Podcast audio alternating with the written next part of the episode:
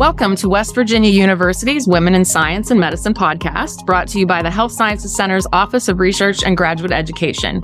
We talk to women with careers in these fields, gaining their insight into what it's like operating in roles that are still mostly dominated by men. I'm your host, Mallory Weaver, and today my guest is Dr. Carrie Shaffer, Assistant Professor in the Veterinary Science, Pharmaceutical Sciences, and Microbiology, Immunology, and Molecular Genetics departments at the University of Kentucky. She is also an associate member of their Markey Cancer Center in Molecular and Cellular Oncology. Welcome, Dr. Shaffer. I appreciate you joining the show today. Oh, thank you. Thank you so much for inviting me. And before we get into our questions, I just want to briefly directly address our listeners and give a huge thank you for sharing so broadly because the podcast is now being enjoyed in over 10 countries worldwide to some degree. So that's amazing. Please continue to share, rate, and review. So, Dr. Shaffer, can you first just briefly familiarize our listeners with your educational journey and what led you to your role today? Yeah. So, I grew up in Eastern Kentucky and my family's been in, in Appalachia for probably seven or eight generations at least. Oh, wow. Yeah. So I wanted to stay close to home when I went to college. I went to the University of Kentucky, which is only about 100 miles away from my hometown. And while I was at UK, I got a degree, a bachelor's of science degree in agricultural biotechnology. And then I started working in a lab here on campus my freshman year, and I was actually in a plant science department. And so I was learning how to do some plant cell culture and some basic lab techniques, but I ended up staying in that lab for a couple of years. And then I also had an interest in bioterrorism research. Oh, wow. Due to the fact that September 11th happened my junior year of high school. And so I actually got two competitive research internships with the Federal Bureau of Investigation. So I worked in the crime lab in Quantico, Virginia for a couple of summers and then continued research on campus at UK during the school year. And so I moved to the College of Pharmacy for my junior and senior year research on campus. And then I immediately went to graduate school um, after graduating from UK and I went to Vanderbilt University where I did a PhD in microbiology and immunology. And by that point, I was kind of tired of academia. So I took a small break for a year and I moved back to the Washington DC area and I worked for a startup company, um, that dealt with a lot of government contracts. And so I worked there for about a year, but my love for bench science drew me back. And we so talked about that before we started. Yeah. so I decided to come back to academia and I completed uh, two postdoctoral fellowships, one at Vanderbilt University Medical Center. And then I went to um, the California Institute of Technology, which is more commonly called Caltech. And then from Caltech, I was recruited to the University of Kentucky to start my independent research program in 2017. And so I've been here about five full years. I just entered my sixth year as a professor. Wow. I'm just curious. This wasn't in our scripted questions, but I am just curious. Did you have you t- taken your Clifton Strengths, your Gallup Clifton Strengths assessment? Have you ever done that? Because I would guarantee that either learner or achiever in your top five. Um, you work hard. You do a lot. Yeah, I have a lot of broad interests, and that is apparent in my research program here at UK as well. So we have a very cross disciplinary research program and I want to study anything that I think is interesting. And so it may not be related at all. You're but we have a sure. small project. Yes. So yeah, if you get a chance to to do those, contact me and let me know if learners in your top five. I'd be so interested. it's in I my you're right. fun fact. Right. Yeah. So how early on and by what inspired you to pursue science? Uh, and how like how old were you? I wanted to be a scientist my entire life. Oh, since yeah. I was four or five years old. I wanted to be an astronaut and an, or an astrophysicist for a long time or an archaeologist because I loved studying ancient cultures and things like that. But I always wanted to be a scientist. I've never deviated from that. So even when I was really young, that's what I wanted to do. I, I thought about going to medical school for a while, but basic science is what really interested me. And so I decided to pursue just hardcore basic science rather than translational or a joint MD PhD program. Sure. Yeah. Yeah. That, that sort of focus in my experience, at least with speaking with women on this show and, and my own experiences, that's kind of rare. It seems there, it's come up on this show in the past that sort of this, there's this culture in K through 12 of not really identifying girls as being particularly good at science or math. And it, it never seems to be spoken out loud. At least it wasn't in my experience, but I never really saw teachers really pushing girls into, into math and science. And so for you to just be, have that and not, and just single focusedly go for it is, I think that's a great experience. Well, there were a couple of things that I think helped along the way. The first is my is that my dad is a scientist as well. So he is a oh yeah. So he is a very hardcore basic scientist. Um, and my mom also uh, is was an infection control nurse. Oh, great! So yeah, most of them have a science background.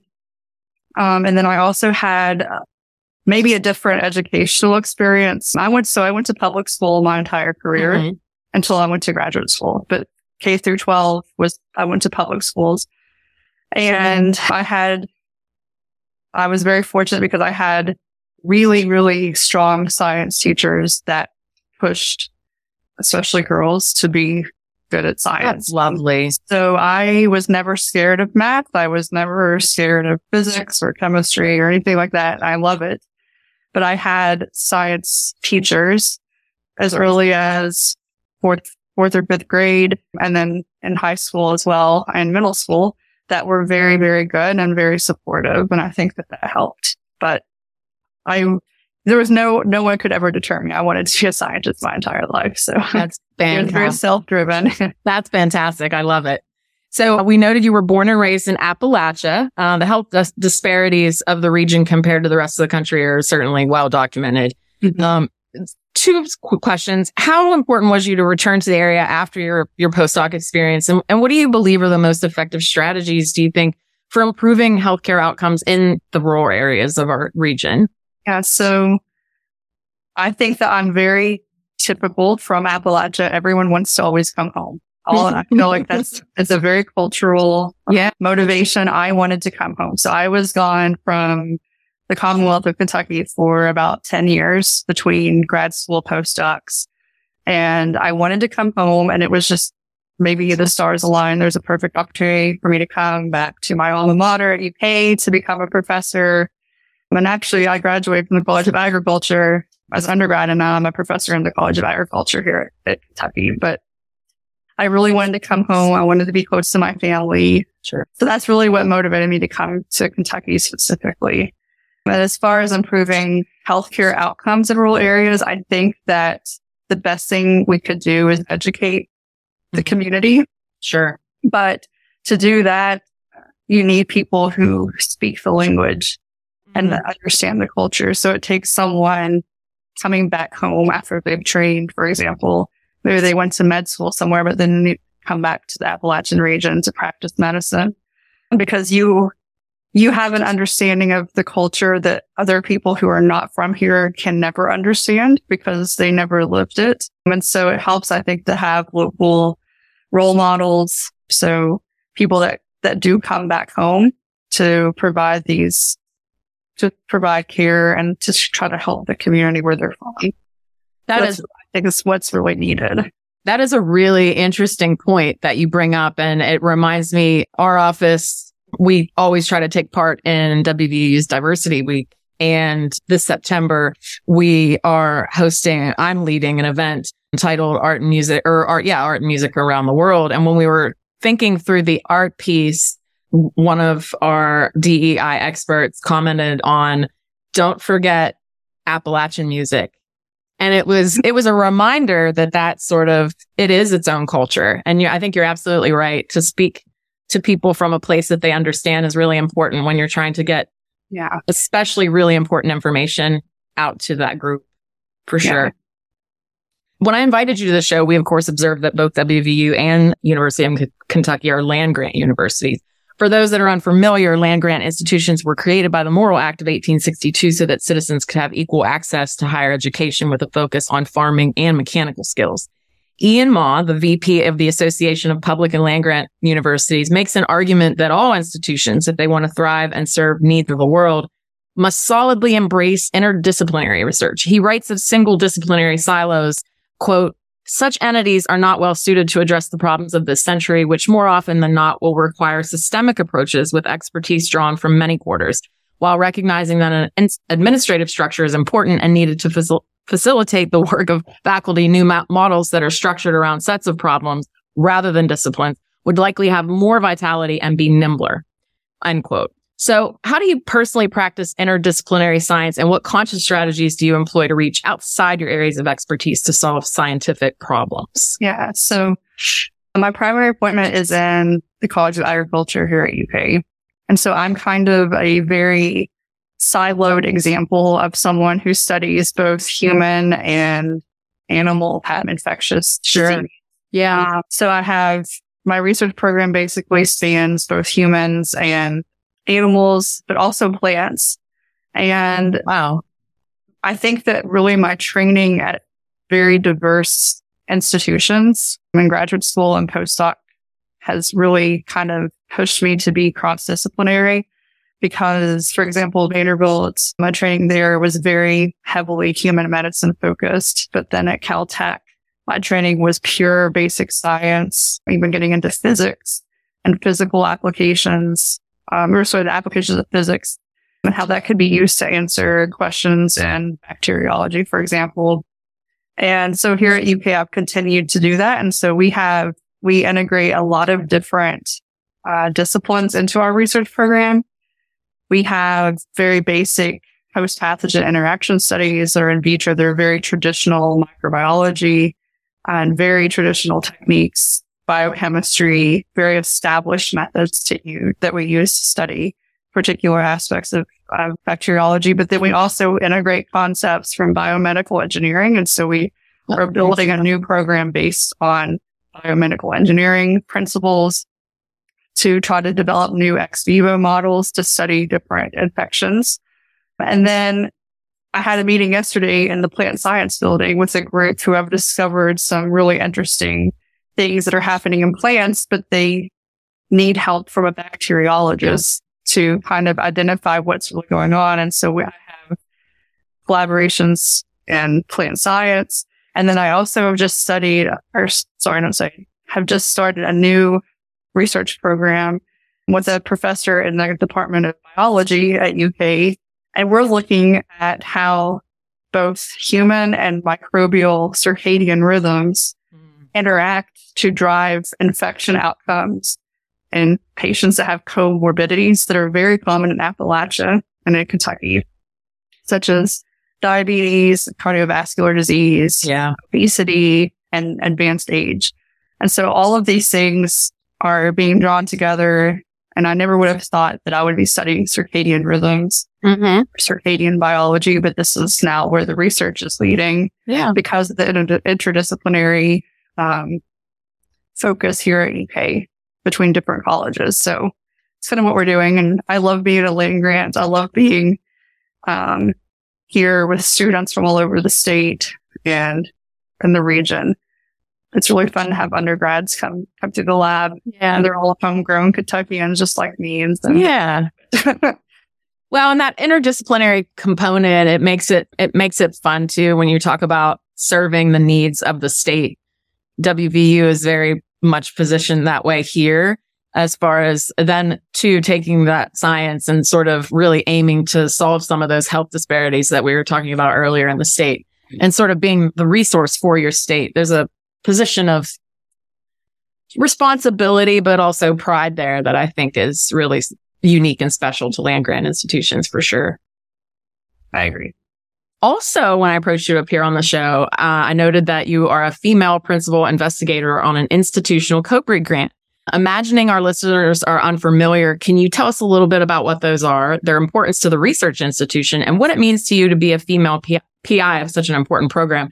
And I, honestly, I'd know t- too, if you don't mind, fairly young, right? PI of a COBRE? Because you're telling me you were a junior in high school. Yeah. I was a junior in college when 9 11 happened. So, And so I just, I just turned 38 and I've been here. This is my sixth year. right, yeah.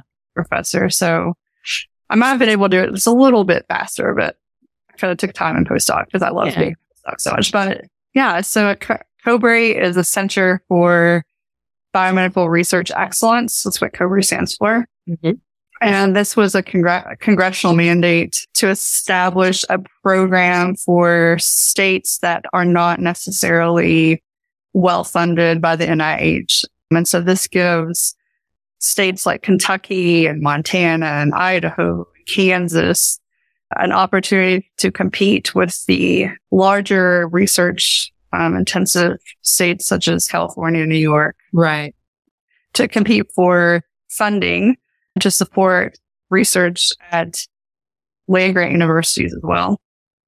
And the COBRE that I am a part of here at UK is a multidisciplinary center and it was founded here in the College of Pharmacy.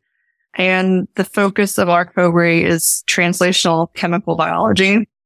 And so that's really the intersection of how chemistry can be used to study disease mechanisms Right. and then integrate that with pharmaceutical science so that we can try to address unmet clinical needs using, using a combination of chemistry and biology.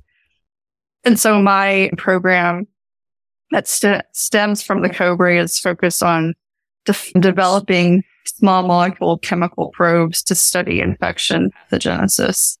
And that's been really fruitful and has supported my lab for three years.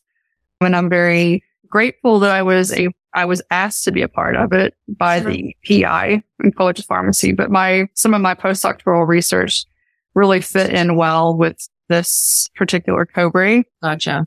There are four junior principal investigators. I was one of the four. We also had another female PI, and she was in the College of Engineering and Mechanical Engineering. And then two junior professors, one in chemistry and arts and College of Arts and Sciences, and one in College of Pharmacy and Pharmaceutical Sciences. So we had a very diverse group of, of the junior faculty that were supported by COBRE. And it has really helped expand that particular research area in my lab. And I think that we're going to, we've, we have some really strong leads. We think we're going to, to identify some very interesting pathways that are being affected by, um, the particular bacterium that we study in my lab. That is great. That's great. And I was, I was going to say, talk about interdisciplinary Oh, yeah. by very nature. Yeah, engineering, chemistry, ag, and pharmacy all in Yeah. one. Right. So Yeah, that's awesome. colleges. Yeah. Yeah.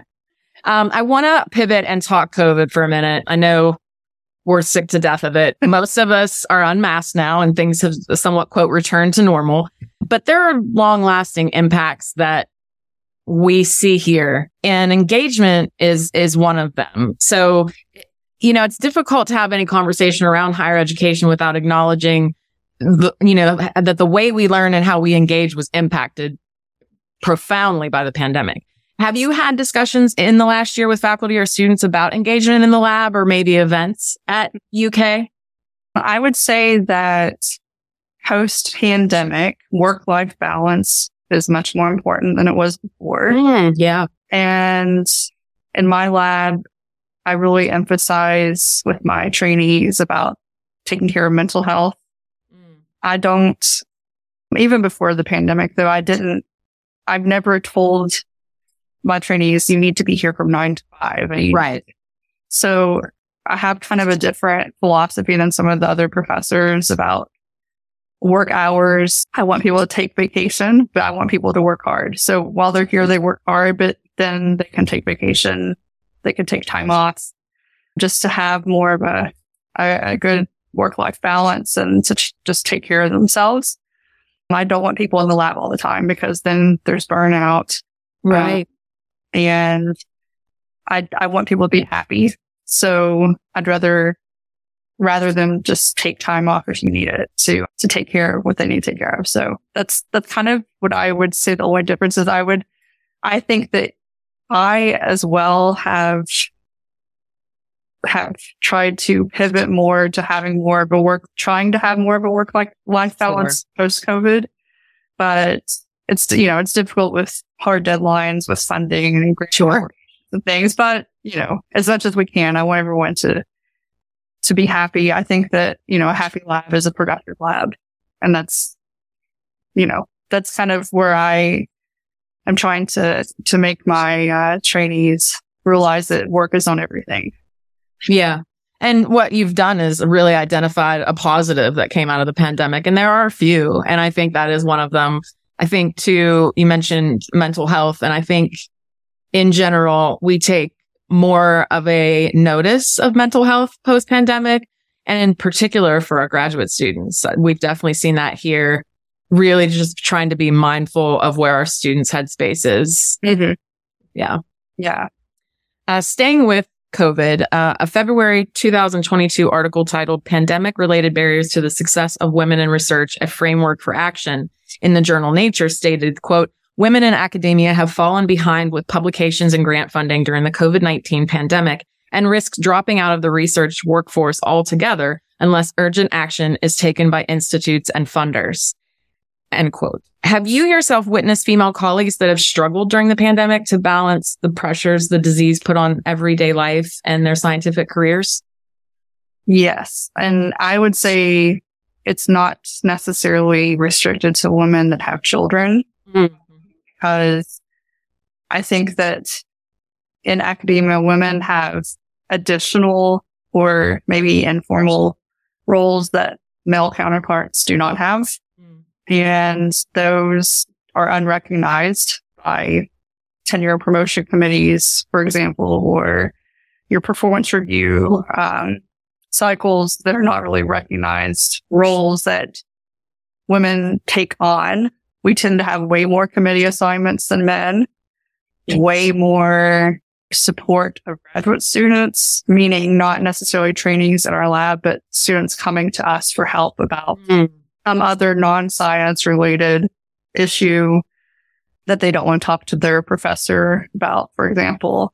But I think that yeah, I, I'm not sure how to how to frame it really, but there are other things that that have you know, in addition to to taking care of children during COVID lockdowns and having to be essentially homeschool children and yeah. so do their own their own work and all the management that you do of your household and everything else on top of that. So I, you know, COVID, I think disproportionately impacted women, but women in general and not necessarily people with children. But yes, there are, we have, I feel like we actually got more work during COVID than we would have mm. had if there was not COVID. Oh, absolutely. how that happens. Yeah. Have more meetings or more whatever we have to do when there's, she's not allowed on campus. I don't understand. I, ne- I never understood how that happened, but it did. It did. It did here in our office as well.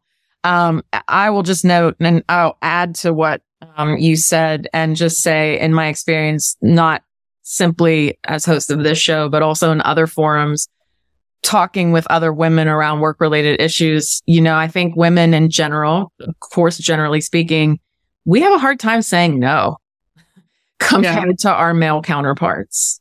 Um, or you feel pressured. You have, I right. feel pressured to say yes. I, right. I started saying no. I say no to almost everything now because I just can't. I don't have bandwidth. I can't do it. Absolutely. But, but there is pressure. You are pressured to say yes. Where I right. think that sometimes male professors are not pressured to say yes. They just say, no, I'm just go on. Yeah. But that's yeah. not necessarily true.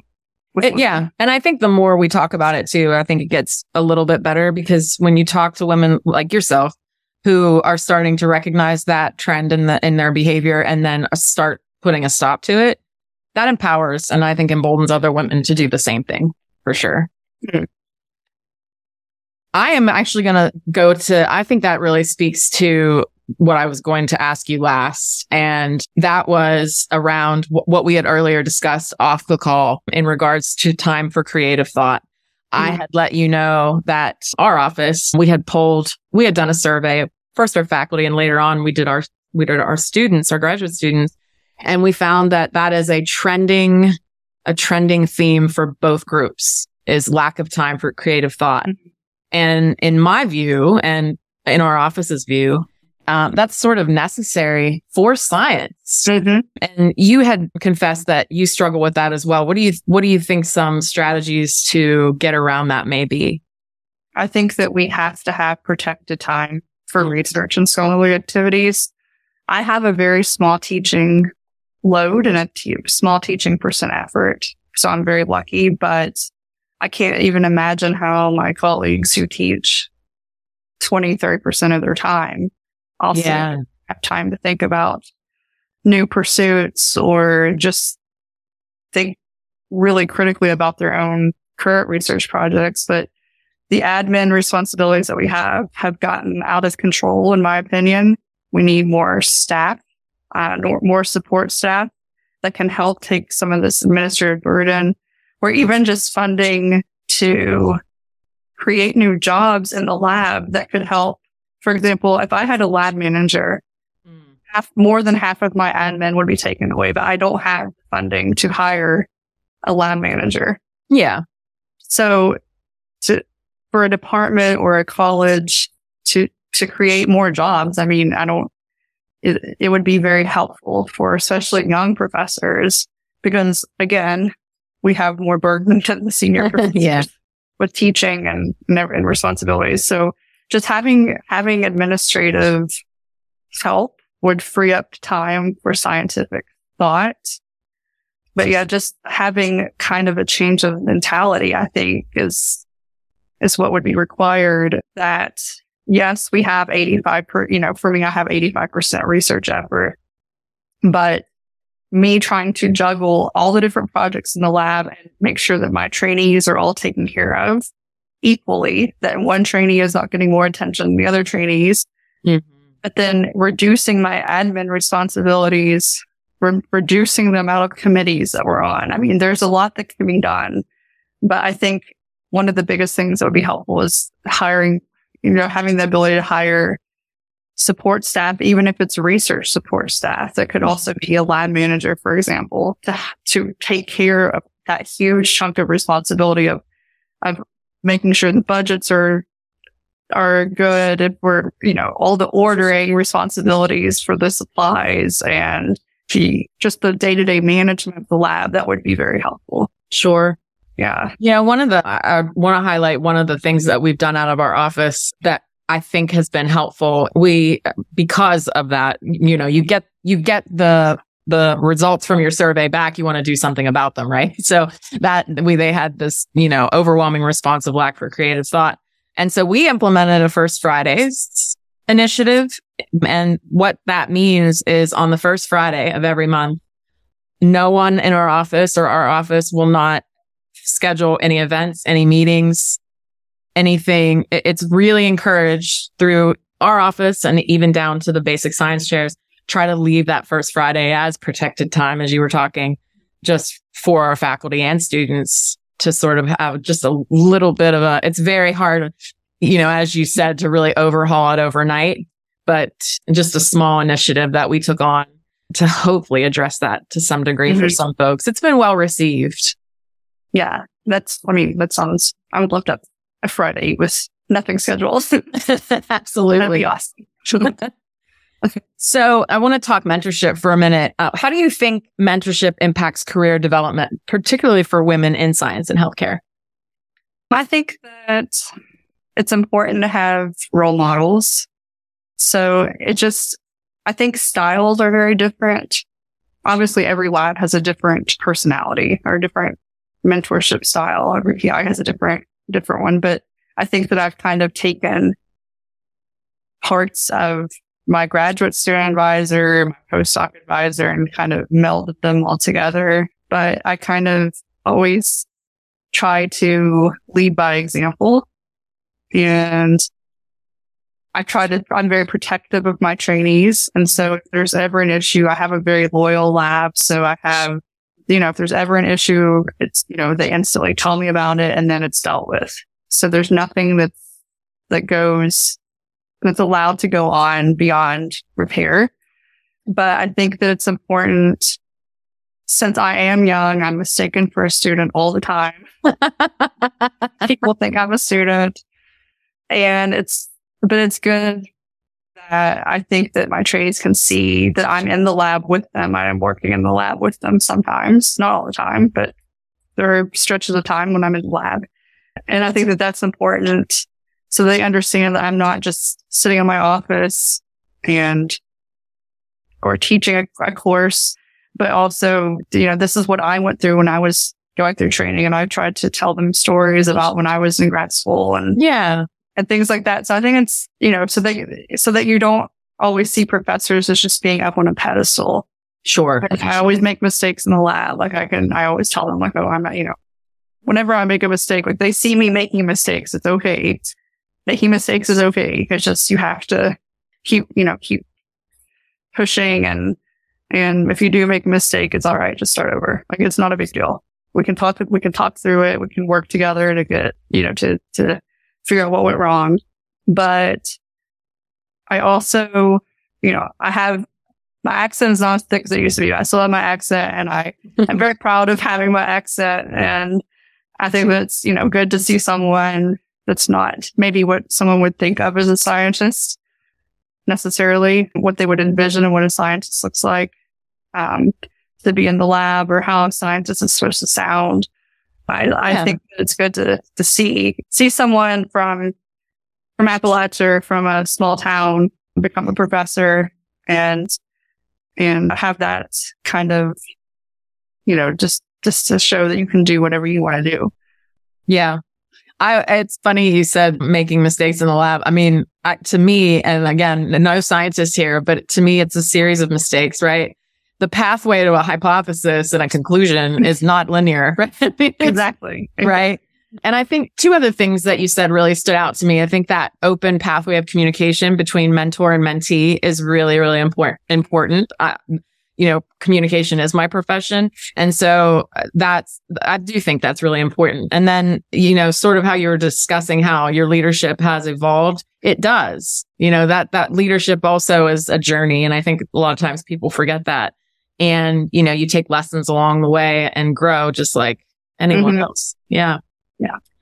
Well i have one single question left for you today. What is the most important piece of advice you can think to give young girls or women if they're considering the pursuit of a career in science and or medicine?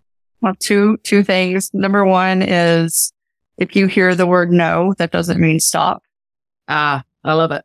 And the second is to always pursue what you what you are passionate about. Don't let other people tell you, oh, you need to be studying cancer biology or you need to be studying physics or whatever it is. You need to study and become obsessed basically about what you love because that's science is kind of an obsession. When you get into it mm-hmm. and you think about it all the time, you dream about it at night and it's it's what fuel your passion fuels you, and that's what makes you a good scientist because you just don't ever want to give up.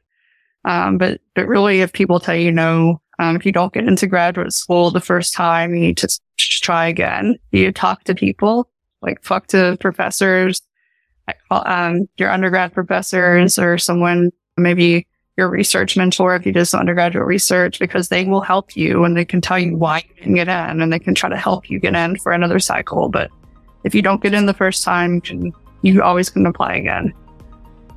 I love that. Advocate for yourself. Yes. Yeah. Well, that is all I have. Dr. Shaffer, it was a pleasure talking with you today. Very enjoyable conversation. thank you. Thank you for joining me on the Women in Science and Medicine podcast. Thanks for having me.